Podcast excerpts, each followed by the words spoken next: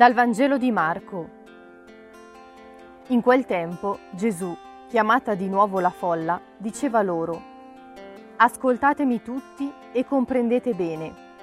Non c'è nulla fuori dell'uomo che entrando in lui possa renderlo impuro, ma sono le cose che escono dall'uomo a renderlo impuro». Quando entrò in una casa, lontano dalla folla, i suoi discepoli lo interrogavano sulla parabola. E disse loro: «Così neanche voi siete capaci di comprendere? Non capite che tutto ciò che entra nell'uomo dal di fuori non può renderlo impuro, perché non gli entra nel cuore ma nel ventre e va nella fogna?» Così rendeva puri tutti gli alimenti. E diceva: «Ciò che esce dall'uomo è quello che rende impuro l'uomo.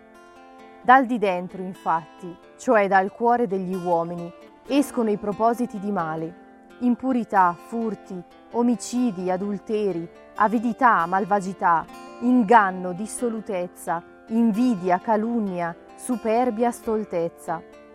Tutte queste cose cattive vengono fuori dall'interno e rendono impuro l'uomo».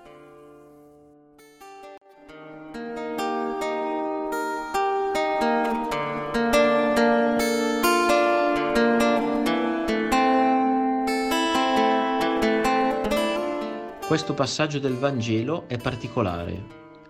Gesù parla in modo diverso dal solito. Non parla a un singolo, piuttosto sembra un oratore, attento a che gli altri lo ascoltino. Sono colpito, da un lato, dal fatto che la nostra fede cristiana non pone dei vincoli su cosa mangio o bevo. Di per sé mi lascia molto libero.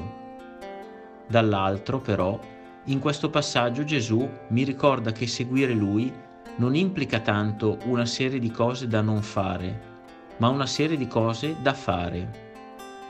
Infatti, mi sta dicendo che ogni cosa che faccio ha delle conseguenze sugli altri, piccole o grandi, ma sempre le ha. Quando analizzo i miei errori, le mie mancanze, spesso ho la tentazione di attribuirle ad eventi esterni, non imputabili a me. Similmente, mi capita di pensare che il mondo debba cambiare a prescindere da me e che io sia un semplice spettatore, con il diritto di avere un mondo migliore, senza ingiustizie e guerre. Gesù mi sta, invece, dicendo che quello che faccio conta, ha valore.